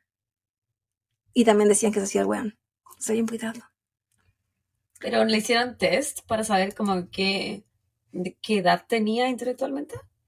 Ah, ya. Disculpa. Por lo que ellos creían que él sabía que lo que él había hecho estaba mal, pero que no entendía la gravedad del asunto, tal cual como pasó con su hija. Él sabía que no tenía que hacerlo, pero no entendía las consecuencias que esto podía provocarle, porque no entendía las leyes sociales. Más allá de no querer seguirlas, era no poder entenderlas. La verdad es que Chano nunca emitió ningún ruido. Nunca gritó, nunca intentó escapar. Incluso cuando él no estaba, ella solo se dedicaba a jugar. Por lo que se cree que ella estaba siendo cuidada, como dije anteriormente, como una hija. Y que ella se sentía cómoda. Se sentía a salvo. La policía creía que la planificación del falso secuestro había sido tanto por Karen como por Mike. Y que el objetivo era obtener un beneficio económico por el rescate de Shannon. Como anteriormente, porque la policía ya había dicho que según ellos, él había dicho que era porque se iban a repartir 50 mil libras. Espirulina. ¿Cuál era el libro? Esterlinas. La libra de espirulina. Durante el primer encuentro, bueno, ¿y por qué también la policía le creía menos y menos a la Karen? A la Karen negligente. Bonita la realidad de estos niños. Triste, por Lali, triste. A ver si estaba mejor. Ay, Eh, son estudio que indica que el hijo mayor de 5% más inteligente antes de que hijo y lo mismo el segundo con pues, respecto al tercero y así entre más se tiene más oh Hay un estudio que indica que el hijo mayor es un 25% más inteligente que el segundo hijo. Es mentira. Te digo al tiro porque yo soy la segunda y soy la más inteligente. o sea, el Felipe es más inteligente, el 25% más inteligente. se sabe siempre lo hemos dicho Yo. No, Es tan in- cuñada, tan muy inteligente. tan pero inteligente que no muy está viendo este live pero no ese, sé. ese está raro porque. Pero es que hay la tercera y es muy inteligente. hay diferentes inteligencias yo no tengo hay ninguna. No tengo ninguna de todas las inteligencias. Ninguna. Yo tengo No sé, que se sepa. inteligencia Hay una sensual inteligencia de tomar. inteligencia sensual esa es la tuya Sería sexual porque yo sensual no soy. ah Mbappé, ¿viste. ¿viste cómo bebí eso- esa copa? Me lo hace una cosa. En fin. Si es verdad, cuático. Imagínate con 13. El último te sale, pero para el Menos 100. cerebro de ratón. Ah, entonces, ¿por qué también la policía desconfiaba de Karen? Porque el día de la del rescate de Shannon, el día que uno pensaría, pasaron 24 días, todos la daban por muerta, me encuentran a mi hija. ¿Cómo reaccionáis tú al ver a tu hija? Me vuelvo loca. Lloro, grito, voy corriendo a la weá, hago un escándalo, no sé. Hago un escándalo también porque no me la. porque la tienen retenida, entre otras cosas. No pasó. Karen no se mostró ni siquiera contenta. Pero ¿cómo? La culia. De hecho, ella se veía como estresada y ella quería irse, miraba constantemente el reloj, ella quería salir de la estación de policía. Y sabía que se tenía que ir sin su hija. Menos me quiero ir, pues cuando tenía a tu hijo hospitalizado, No te querías quedar pegado en la puerta si no podías estar adentro. No, Está loca la Karen. Carepa. Entonces eso hizo así como a la policía, como ya, sabemos que la gente maneja de diferentes formas su, su dolor, pero no será mucho. Lo que es tu hija. Mm. El país Es entero la extremo lo diferente. se tiraron fuegos artificiales en su barrio porque la ¿Porque la gente habían la habían encontrado quería ir. las asociaciones que se habían volcado en la ayuda que la gente había dejado de sus propios trabajos para poder ayudar a encontrar a esta niña, estaban vueltos locos, empezaron a cortar los carteles que estaban pegados en las casas. Era como celebración de mundial. Mm. Y la, Chile había ganado la Copa ¿Y la Karen? Ahí se quería ir. la Karen se estresó. Una Karen. Como las Karen gringas, sí, pues. No las Karen chilenas que le gustan los gatos, la Karen gringa. Una mierda de perrita la Karen. Una mierda de perrita. Una, una mierda de perrita. Y uno puede decir, sí, es que yo manejo el estrés como la mierda. Pero es que esto está, seguíamos sumando cosas, pues sí, hasta qué punto, Karen, te puedo justificar, ya basta. Es justificable. Sí, y no es que sienta pena tampoco por el otro amigo, si lo hizo mal, pero ¿hasta cuándo? En fin, las amigas de Karen, parte de estas asociaciones y que habían dejado la vida para buscar a la hija de Karen, Ujú. empezaron a decir esto es raro. Como que yo diga, esto es raro que la Javita está haciendo tal cosa. Y uno conoce a la amiga. Sí, pues. La que está como así, pupi. Todo, si uno sabe. Ordinaria. Dije, Ya, pero sí. Dale. No, dice la Dali. El, es que, claro, uno lo tiende a incluso ver como una víctima del sistema. Pero en la sociedad en ese momento, en ese entonces, en ese lugar, lo tenía como un monstruo. Porque todo lo que yo estoy hablando salió muchos años después. Y yo hasta el momento no lo encuentro un monstruo. Pero como. Pero secuestró a una niña y es lo que la gente sabía. Y lo- hasta ahí nomás saben ellos. Sí. La cosa es que estas amigas dijeron, "Mm, esto es raro, y citaron a la Karen a una reunión en el auto. En el auto. Así como tenemos que conversar. En el auto. Yo aquí, Karen ahí, Juanita ahí, interrogando a la Karen. Ya.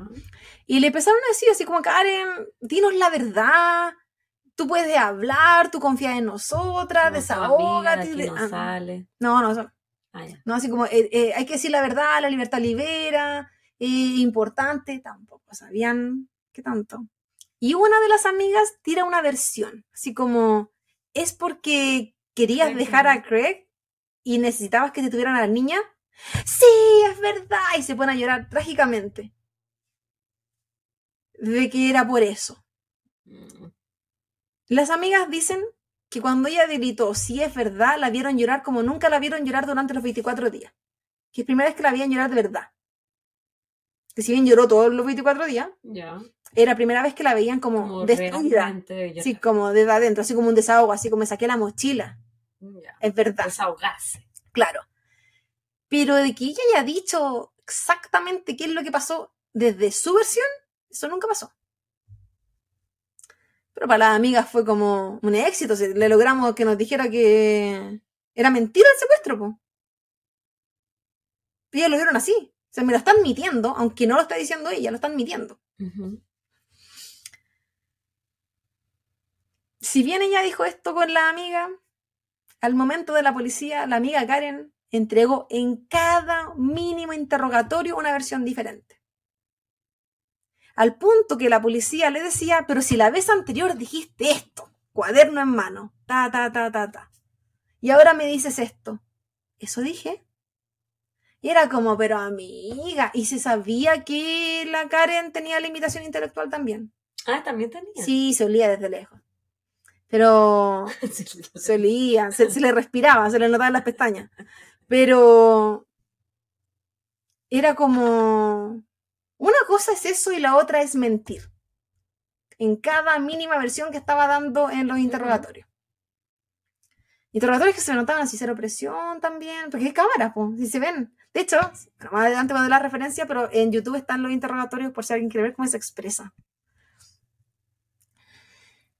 La cosa es que la policía dijo, y con la que se quedó, en una de sus versiones, tú indicaste que Shannon no estaba secuestrada.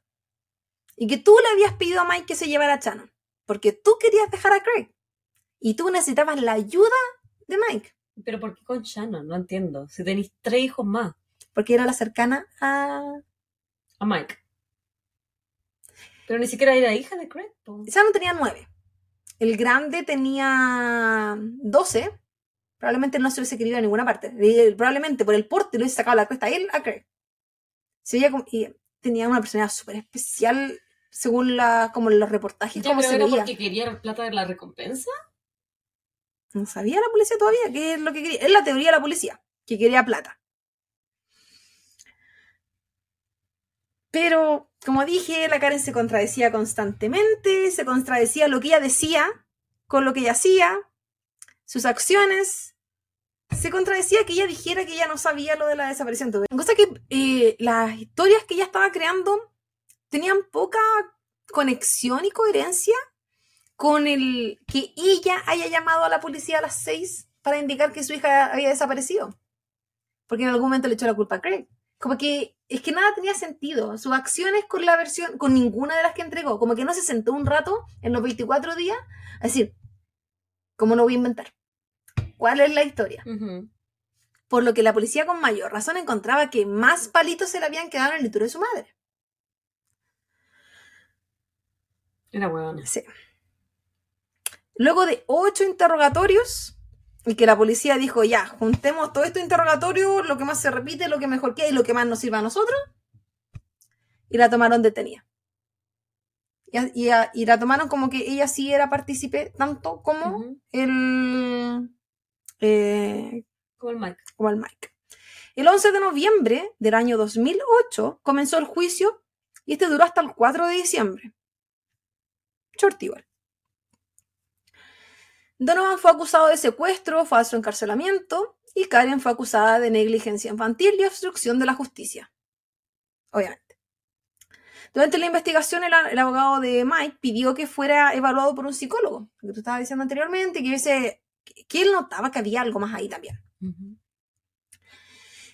Eh, él notó que Mike era una persona muy vulnerable, fácil de manipular y además él ya tenía antecedentes que Mike estaba siendo vulnerado y usado en la cárcel durante este tiempo de investigación.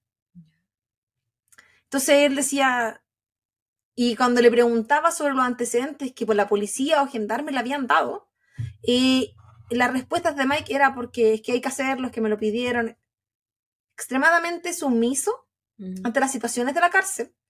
Entonces se creía que lo mismo era en su vida diaria y que al menos el, psicólogo creía que él no tenía que ir a una cárcel porque lo que le porque podían vulnerarlo mucho más. Lo que él tenía que ir era a un centro psiquiátrico a pagar, porque habían más cosas. Porque él dentro de la evaluación encontró muchas más cosas mentales que, pues no sé, por, me imagino yo que por antecedentes no aparecieron, pero que había mucho más. Durante el juicio, Donovan negó que tuvo atado a, este cordón elasticado que estaba en el ático. Un saludo para mi esposo que no está mirando. la habrá puesto. Ah, no creo la chica. ¿Quizá? No, está la cosa. él negó haber tenido atada a, a Shannon y que dijo que eso no era. O sea, que si eso estaba ahí, eso él no era de él. ¿Y qué le jugó a favor? En ese punto, que digo que era la versión de la policía que estaba amarrada. Ese elástico no tenía ADN ni huellas de ninguno de los dos. Ni de Shannon ni de. Mm. Mike no tenía la casa ni siquiera tan limpia como para poder, poder limpiar ese elástico. Que estaba amarrado desde arriba. Una vecina indicó que cuando ellos arrendaban estos departamentos, bueno, normalmente venían limpios en su planta principal, como el living comedor limpio y vacío, pero no al ático, que ellos nunca tenían acceso al ático. Y cuando la policía revisó el departamento del ático y cayó este elástico que venía colgando desde el eh, tabiga. Entonces, ella, que era una de las grandes defensoras de la vecina, eh, decía que ella creía que eso, incluso, porque aparte que, uno, que ellos no lo revisaban cuando arrendaban el lugar, que ellos creían que eso incluso podría haber estado quizás de cuántos arrendatarios anteriores, que no había cómo comprobar. Ni siquiera el mismo centro que le arrendó el lugar, este, este departamento, podían demostrar que él sí, eh, que eso no estaba ahí. Porque como no lo revisaban, no sé cómo es que se había eliminado. Y yo creo que el hecho de que no tuviera ADN ni huellas también igual de cierto. Mucho. Que no puedes comprobar que estaba amarrado. En relación a las drogas que le daban a, a Shannon, Donovan admitió que le daba estas pastillas para el malestar de los viajes. Y como dije anteriormente, él dijo que era porque quería evitar que ella pidiera salir del departamento. Ella nunca lo pidió, pero que por si lo quería pedir, él prefería que estuviera más calmada porque, no sé, le podía pasar. Sin embargo, o en adición a esto, la investigación que se realizó, a, porque le hicieron este análisis para ver qué estaba en el cuerpo de ella. Le hicieron un análisis también de pelo. Mm. Y es distinto. Sí, Los pues, análisis de orina, de sangre y de pelo son distintos de acuerdo a cuántos, cuánto tiempo una droga pasa en tu cuerpo. Y yo sé porque soy drogadicta.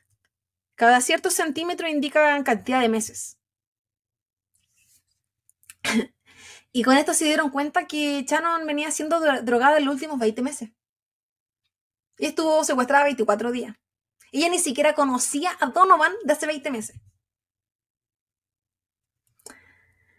Y de hecho, lo que se le encontró en el pelo fue mazepam, benzodiazepina, meclicina, travel, travel C, es como el medicamento para el viaje. Ujú. Eh, amitriptilina, tramadol y dihidrocodeína. Antidepresivos y para el dolor principalmente eh, eran como o sea, analgésicos y antidepresivos calmantes. ¿Tú te has tomado un tramadol? Nunca. Yo una vez me tomé un tramadol y me desmayé, weona. Es súper fuerte el tramadol. Para mí es súper fuerte el tramadol. Imagínate para una niña.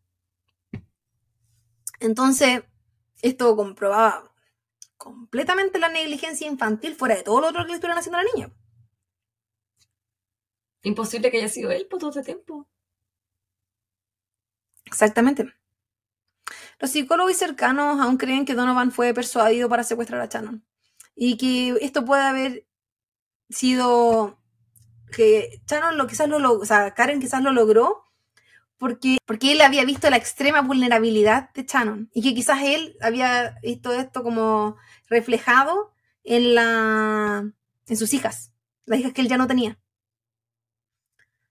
dentro de lo que él, podía. Y esto además sumado al que era extremadamente manipulable y su discapacidad cognitiva, que había sido pues sacada a través de este análisis psicológico. Entonces que el psicólogo hasta ese entonces como que moría en la suya de que él no tenía que ir a la cárcel, que él tenía que ir a un centro psiquiátrico. La teoría de que el falso secuestro se realizó por dinero se puso en duda porque varios días más tarde del secuestro es cuando se comenzó a recibir donaciones para una recompensa de dinero. Era imposible ¿Cómo Que Karen- el, el negocio de la esquina del barrio dijo, me pongo con 5 mil libras esterlinas. Después vino otro, dijo, me pongo con 20 mil para el rescate. Y al final juntaron 50 mil. Era imposible que Karen supiera que iban a llegar a ese número. Porque nunca había pasado antes. El caso anterior era el de la Madeleine McCann y no era del mismo tipo, era muy diferente. Entonces era, era difícil de creer que ella justo supiera que le iban a dar primero esa cantidad de dinero para que la policía dijera que el otro dijo justo esa cantidad de dinero. Aparte de que se basaron en que él justo tenía un diario donde salía que la recompensa era de, cin- de 50 mil libras en, la, en el departamento, pero era como, pues estaba todas partes del periódico. Que tuviera ese que salía, que era- la recompensa, era el diario nomás, po. pero se basaron igual en eso. De hecho, la familia de Karen, en verdad, en todo ese tiempo nunca, nunca recibió ningún beneficio. Las amigas también decían eso, que ellas no creían que, que, que en verdad hubiese el tema de la plata directamente, porque sí les ofrecían cosas y ellas no estaban aceptando nada. Lo único que recibieron fue comida gratis, que era un supermercado que le entregó que la pudiera comprar. Y fueron súper criticados porque compraron cerveza. Entre la comida. que sed. Pero no, no recibían nada y lo otro que habían enviado eran regalos para, la, para Shannon. Eran Barbie, muñecas, entonces ¿qué, qué beneficio? Ni no la ponen en el supermercado de Barbie tampoco, si no era tanto lo que recibieron. Entonces era como difícil que justo supieran que había un beneficio y que eso había sido la razón. Algo había. Y la policía prefirió tasarse en que era por la plata. Yo creo que porque no había nada más. Porque no podían entender. Porque una era la versión de Mike, que era la de siempre, que se bas- la, la que repitió. Ujú. Y la otra fueron las múltiples que dijo Karen. Hay una amiga de Karen que la fue a ver a la cárcel. Bueno, todavía no llegó a la parte de la sentencia, pero la fue a ver todos los meses que ella estuvo presa. Una vez al mes, todos los meses. Y ella dijo que ella comenzó a anotar las versiones que Karen le daba. Ano- todas- a anotar. Sí. Todas las meses que ella la fue a ver, Karen le dio una versión distinta. Y ella dijo, yo sé que Karen no es mala, no es mala, pero es estúpida. Es weona. Es weona la Karen. Era como, Es buena la Karen, es buena el Mike. Que, ni siquiera se ponen de acuerdo para sus propias mentiras. po.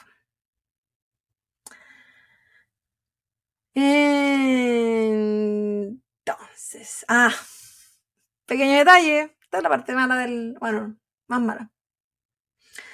Durante la investigación se tomaron posesión de, las de cosas de la casa de Karen. Porque obvio, se tenían que empezar a investigar, tenían que hacer cosas a los perros, qué sé yo.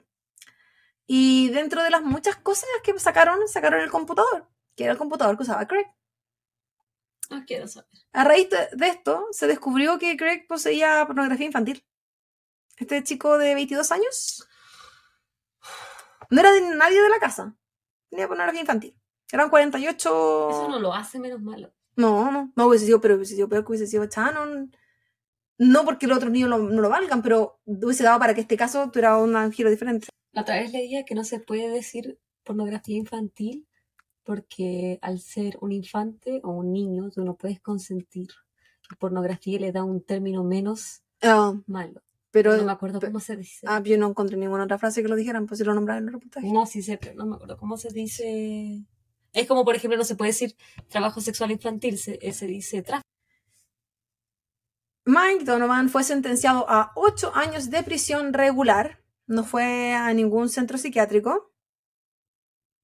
Ah, los saludos. ¿De Guatemala? Ah, de Guatemala, Guatemala. Pensé que no solo de Guatemala, súper buena. Em, y no se tomó en consideración lo que había solicitado el psicólogo forense. Luego de cuatro años en la cárcel, en el año 2012, Mike salió en libertad. Si por una parte uno dice, a mí me da mucha pena el Mike, pero ni siquiera cumple tampoco la sentencia completa. Cuatro años, pues bueno, no es nada. Por supuesto, si bien no le hizo nada a la Es niña, es un secuestro igual. Es un secuestro. Se cumplió como con lo mínimo de la cuestión. La pasó, pero como la mierda en la cárcel, Me sí. imagino. Porque para la sociedad, Me él, que se lo yo, yo creo que lo mínimo. Porque él era un monstruo, secuestrador de niñas. Al final siempre estuvo mejor con Mike que con la familia. Sí, demás, po. Al parecer.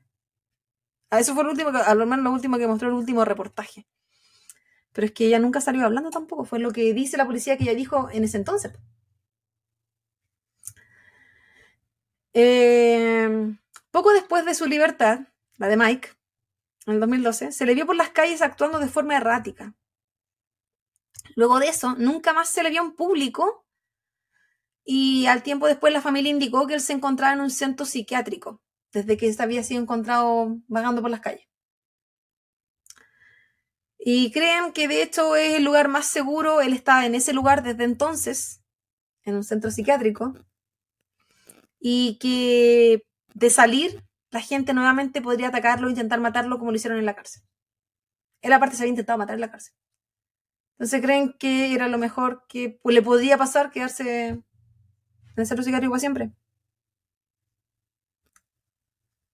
Qué triste. Y ahí fue que el psicólogo eh, dio declaraciones diciendo, si yo lo dije cuatro años antes de que él se fuera preso, él sale preso y se tiene que ir sí o sí a un hospital psiquiátrico. Le están dando la razón de que él tenía todas las características solamente para estar en un hospital psiquiátrico, sin haber tenido que pasar por las torturas que probablemente pasó en la cárcel. Que ya sabían durante la investigación que le estaban haciendo. Porque eso ya se sabía. Él ya estaba siendo usado no se hablaba de abuso sexual en ese entonces. El psicólogo solo se refiere a como que él, él estaba para los mandados que le tenía que lavar los pies a los otros, que le tenía que hacer las cosas que los otros le pedían como, como esclavo. Pero yo creo que así, eso como así parte nomás. po. Claro, que después la, la, el hoyo. A ver. Karen también fue sentenciada a ocho años de cárcel. Luego de cuatro años, en el año 2012, fue liberada con prohibición de volver a ver a sus hijos para siempre. ¿Para siempre? Sí. Se lo parece. En el 2020 se dio a conocer que ahora tenía una nueva vida como cristiana. Ella volvió a nacer, dijo. Eso, uh, Born Again Christians. Sí.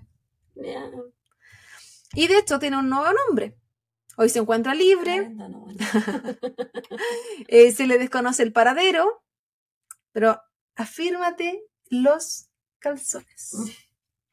Tiene una relación amorosa con un conocido y muy famoso pedófilo, pedófilo de Inglaterra. Ay, ya sé quién va a ser. No sé ni siquiera puse el nombre porque para qué hablar de él. Ella ahora tiene... Ella- hay, un, hay un documental de él, ¿o no? No sé, eso no lo busqué, pero en los documentarios lo hablan así como... ¿Y el reconocido pedófilo? ¿Y ¿No lo nombraste? ¿Cómo se llama? Sí salía, pero no, ¿para qué no? ¿Para qué me quiero aprender el nombre ¿Cómo se pedófilo? No me acuerdo, después te lo muestro. Ya, sí, ya sé es. Porque Así es de la que- misma zona. Con cuatro hijos más, dice la Lali. Mm, Se supone, y la gente dice que esto fue, de hecho, en el 2023, cuando sale el. Eh, que A ya, mí no toma tequila, ¿quieres saber cuál es el nombre del pedófilo? ya lo voy a buscar, pero no lo tengo a mano. Lo voy a buscar. Lo tendría si tuviera mi notebook, pero como estoy en el computador tuyo, Entonces, si no lo tengo a mano, pero después lo busco. Y cuando ponga las fotos, pues la foto va a salir sí o sí. Ahí voy a poner el nombre de los dos. Sí, ese que, que yo creo que es, no, aunque no creo que sea que él. Hay un documental de él. Tiene 60 años de actualidad. ¿ese? Hay un documental de él. Ah. Según yo. Escriban el nombre a ver si saben. qué rabia, weón. Qué, qué asco. Qué asco esa mujer. Eso me hace pensar que ella sabía de la pornografía del Craig. Y lo más probable es que la facilitaba. Asquerosa culia. Me hace pensar que hay algo ahí. Porque- culia tantas veces. No, bueno, que ni monetizamos, así que. Cuando Karen y Donovan recibieron eh, su sentencia, el juez dijo eh, creer que había mucha más gente involucrada en este caso. Porque ninguno de estos dos juntos era in- suficientemente inteligente para crear el plan que crearon. No, no creo. Eso se basa en las entrevistas y todas las cosas que hicieron. Como que ellos creían que había alguien que le había dado al menos la idea de cómo tenían que hacer. Puta, pero tenéis tanta gente. Y nunca lo pudieron descubrir. Y la mejor amiga de Karen, la que la citó en el auto, la que participó junto a vecina, bla, bla, bla, ella también cree que hay alguien más. Porque, nuevamente, ella dice que su amiga es estúpida. ¿Qué- ¿Por qué amigas de ella? De No sé. ¿Y por qué la fue a ver eternamente a la cárcel todos los meses? Pero que no puede, de hecho, se acabó, la se acabó, sí.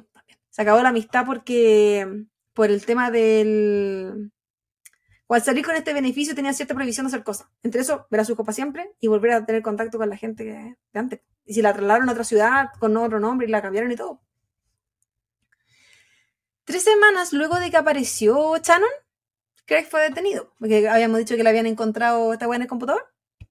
Y él recibió cargos por poseer pornografía infantil de todas maneras él no fue considerado como parte del plan de secuestro. No se comprobó absolutamente nada, ni que fuera parte, ni nada. Y fue sentenciado a 20 semanas. No, caleta. ¿Puedo, sa- puedo saludar? ¿Para probarse la ropa a la No cárcel? un embarazo la weá. 20 semanas, po. Agua vergonzosa. Por pornografía infantil. Esa gente no debe salir nunca. ¿Qué opinan ustedes? Es como el Josh Jogger de acá. Todavía está preso por, por pornografía infantil-. Tráfico. Ay, no me acuerdo cómo se llama la weá. Da lo mismo. Tráfico sexual infantil. Esa gente debería morir. A la Lali le vamos a poner una estrellita de la comentadora estrella. Lali, está ahí, La, la- la hemos nombrado tantas veces. Sí, ¿sí? sí, está famosa la Lali. La búsqueda de Shannon duró 24 días y costó más de 3 millones de libras esterlinas, que es lo que sería un poco más de 3 millones de dólares. Luego de su aparición, Shannon nunca más regresó a su casa o a vivir con su familia, nunca más tuvo contacto con sus hermanos ni con sus amigos. Ella y todos sus hermanos fueron tomados por servicios sociales, Social. sociales y redistribuidos. ¿Y no se sabe qué es de ella? En la actualidad tiene, tiene 24 años, otro nombre y otra vida lejos de quienes la vulneraron y usaron. Qué terrible, weona. Tú dijiste que este caso no era terrible, pero yo igual lo encuentro terrible. Es indignante. Es- Yo te dije que era un caso indignante. Me irrita. Me irrita que. Sí, pues, lo mismo pienso yo. Bueno, El ¿demasiado Weisha. poco? Demasiado poco para un caso tan grave. No, lo del. Del secuestro. ¿Qué? ¿20 semanas, loca? Por andar. Cualquiera de todo esto, Claro. Eso también había dicho otra persona. Dijeron, ya, no le pasó nada a la niña, que bueno, bla, bla, bla. planificaste el secuestro de tu propia hija. Le podría haber pasado cualquier cosa. Le mentiste al Estado. Hiciste que la ciudad gastara 3 millones de dólares. Por Sí. eso yo Y insisto, tuviste presa cuatro años, saliste, tuviste nuevo nombre, nueva vida y te metiste con un pedófilo. Bien, Karen es la reina de las decisiones. Me hace sentir que toma súper buenas decisiones en la vida. yo insisto, Claudia. Para uno ser papá o mamá debería ser, no debería ser un derecho. ¿Cachai? No todos tienen que tener permiso, weón. La gente debería tener una prueba, madre. Así como cuando tú adoptas un animal, al menos acá en Estados Unidos tenéis que pasar por pruebas, te hacen examen y toda la weá. Debería ser lo mismo con un niño. Está culiada, weón, hice la weá que Sí. Andy, Andy que no toma tequila, pensamos exactamente lo mismo. Nosotros también pensamos que hay tipos de delincuentes que no se rehabilitan. Y si es que lo hacen, no me importan. Eh, violadores, agresor, agresores Ningún agresor sexual, sexual se pe- rehabilita. pedófilos, no. Ningún agresor sexual. Nosotros, De adulto bueno, menor. si no han escuchado antes en el podcast, nosotros consideramos ese tipo de, no, no. de delincuentes eh, Y qué rabia. Torturadores. Me dijiste que esta weá no me iba a dar rabia. Ya me lo tomé todo más, encima me da rabia. la referencia, amigo. Eh, hay hartos reportajes. Eh, Mucho para que la Claudia lleva, que sepan, que lleva una semana sin de clase. me he demorado porque he estado de viendo a la chicoca. ¿Has visto como cuatro documentales? Comentarle. ndplegal.com y era para sacar eh, las estadísticas de eh, la, secuestro de menores. Action Against Abduction.org. Y aquí comienzan los reportajes. Que este, el último, que salió el año pasado, se llama The Man Who Took Shannon Matthew. Esto fue en el año 2022. Se encuentra en YouTube. Está en inglés. Eh, y habla toda la historia de el amigo, no tan amigo, Mike. Donovan. Otro reportaje, ayer el reportaje que hicieron muy pronto apenas pasó este caso. Entonces fue muy rápido. Karen Edge. Shannon Matthew, The Family Story, esto fue en el 2008. El increíble caso de Shannon, esto fue, eh, esto, es- esto es un, eh, un blog en YouTube, Dinosaur Blogs. Esto fue en el 2019. Discrepo de algunos datos que digo, pero igual da una buena idea de la historia. Shannon Matthew, The Mother of All Lies, esto fue el 2008. Shannon Matthew, What Happened Next, esto fue en el 2017. Todo esto lo pueden encontrar en YouTube. Eh, TheSun.com, nuevamente sobre Shannon Matthew. Eh, Wikipedia, Kidnapping of Shannon Matthews. Eh, um, el dailymail.co.uk. Y ese es donde sale el, el pedófilo. Oh. Y el artículo se llama New Life of Britain's Worst Mother. Porque la tenía como la peor madre del mundo. Porque mínimo.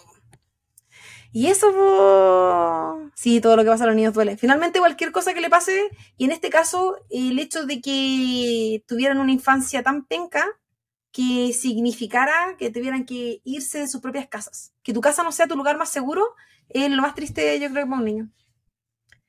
Lo bueno es que la encontraron y que ojalá, Pero todo lo que es de fondo es malo, pues, Claudia. ojalá que ella haya encontrado después de este secuestro una vida mucho más bonita de la que tuvo antes de él. Y que haya sido la posibilidad de liberarla de su mamá.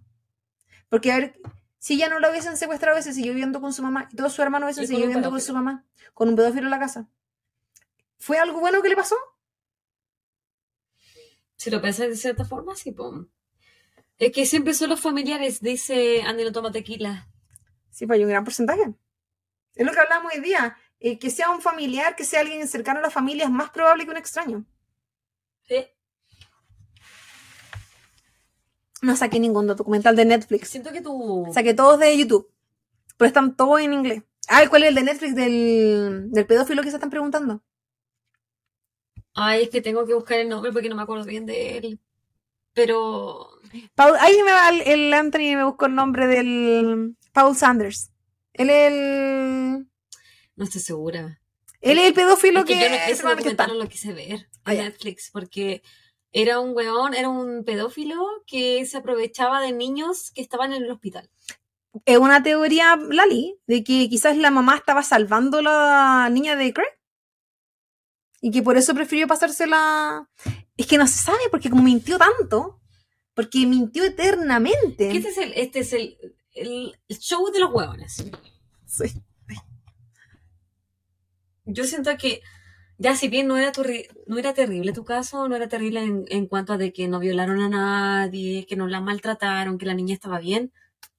Sí, el trasfondo sigue siendo terrible. Es terrible la vida su que vida, ella- su vida de, de la vida que, que había tenido antes, era claro. terrible. Pero yo siento que este caso fue la puerta para liberarla. Esperando que, esperando que la familia que le tocó después sido mejor. Esperando que la vida que ella tuvo después de eso sea mejor igual. Mira, de O todos sea, los hermanos. Pero qué tanto, qué tanto peor puede ser igual, pues weona, si estáis viviendo con un pedófilo. Puta, pero servicios sociales te pueden mandar a muchos lugares, pues amiga. Si sabemos, cename. Siento que es como lo menos malo. Sí, a veces es como el mal, el mal menor, po. Pero que si la quería salvar, ¿por qué sigue con pedófilo? Es que ella no tiene acceso a su hija nunca más, pues. Ella no sabe dónde está su, ninguno de sus hijos, ninguno de sus siete hijos. No tiene. Y le gustan los pedófilos también, pues son su gusto. Sí, po. La cagó. Nos despedimos entonces, po. Así que para toda la gente que está viendo esto a través de YouTube o nos está escuchando a través de Spotify, este fue el episodio del día de hoy y nos estamos viendo prontamente o nos estamos escuchando prontamente. Cuídense mucho, les mandamos un abrazo gigante.